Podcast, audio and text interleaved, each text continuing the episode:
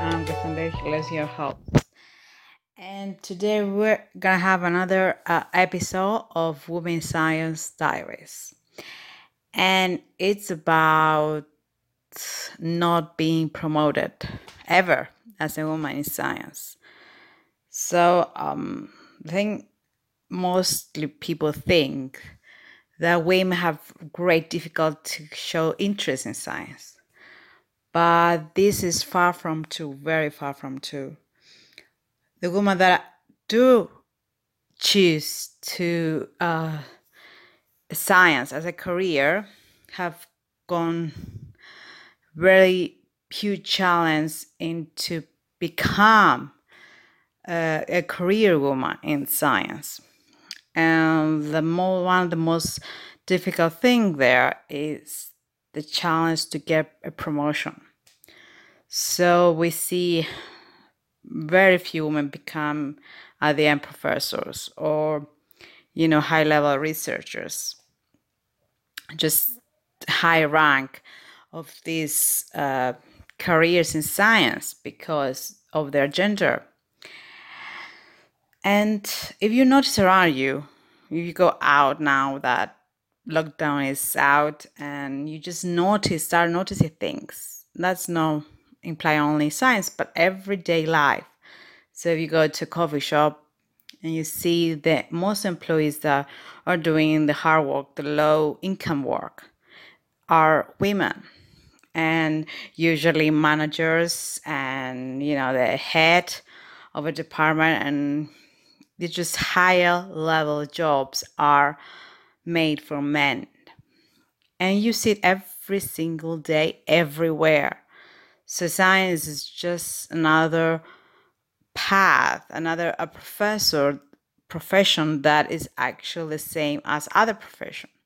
So women are not picked to be top level you know for top level jobs for top level positions because of their gender now in every sector this is not only hurting women but also the specific se- sector especially science.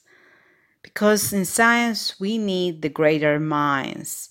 The people that are thinking out of the box uh, the the inventors you know and the people that they're just gonna make something new something difficultly new to find a cure or the new technology is going to save money or the environment.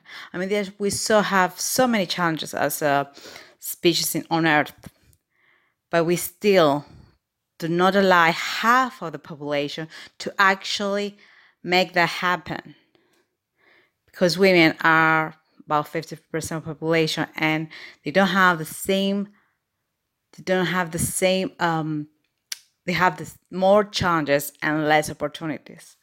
And this is one th- something that we need to change. If we actually want to solve the problems of humanity if we want to contribute to the worst scenarios of climate change if we need cure for a disease like covid uh, for example a lot of the research research we have now with vaccines come from women's science. So until we understand this and we allow women to be promoted and don't stop them you know in the beginning of their career just having the same job the same position the same funds the same money the same opportunities that they have in the lowest lowest position they have when they started in the career in science they were not going, going to go far. We're not going to rely on their minds on their thoughts on their ideas on their you know cleverness. We just don't take this into consideration when we're seeking for the truth for solutions for sustainability. So this kind of difficulty we have as women in science that we're never getting promoted is comes from statistic of course. We see just so few women actually achieves uh, to become professors in universities. But they come also from personal stories and because we are not getting promoted the people that they are promoted the head part of science are mostly men. And unfortunately some of these men make our life very difficult. They don't only not allow us to be promoted but we have sexual harassment we have other harassment in the workplace because they feel that they are strong and they can do whatever they want without consequences. So they're predators. They are seeking the weak women in science. That's how they see it, but we're not. And we are strong, of course, together. Like like any movement that wants to have gender equality in, in science is the same. I have also similar story. You know that wherever I start a position, like I was starting at the beginning. You know they couldn't understand that my degrees, my three degrees, uh, my 10, 15 years of experience are not useful to get a higher position. No, I had to start from the beginning, from ground zero, over and over again and it was frustrating you know it's frustrating because in a few years you see the same level much younger men than you. You are in your 40s and you see a 25 year old man to have to get the same money maybe even a little bit more than you to have the same level to have the same job. And it frustrated you know it, it, you just you're crushed Maybe that's why so many women have got so many problems, mental health problems, because of that. And they're choosing a career out of science in profession that they are think they are they are more accepted to women.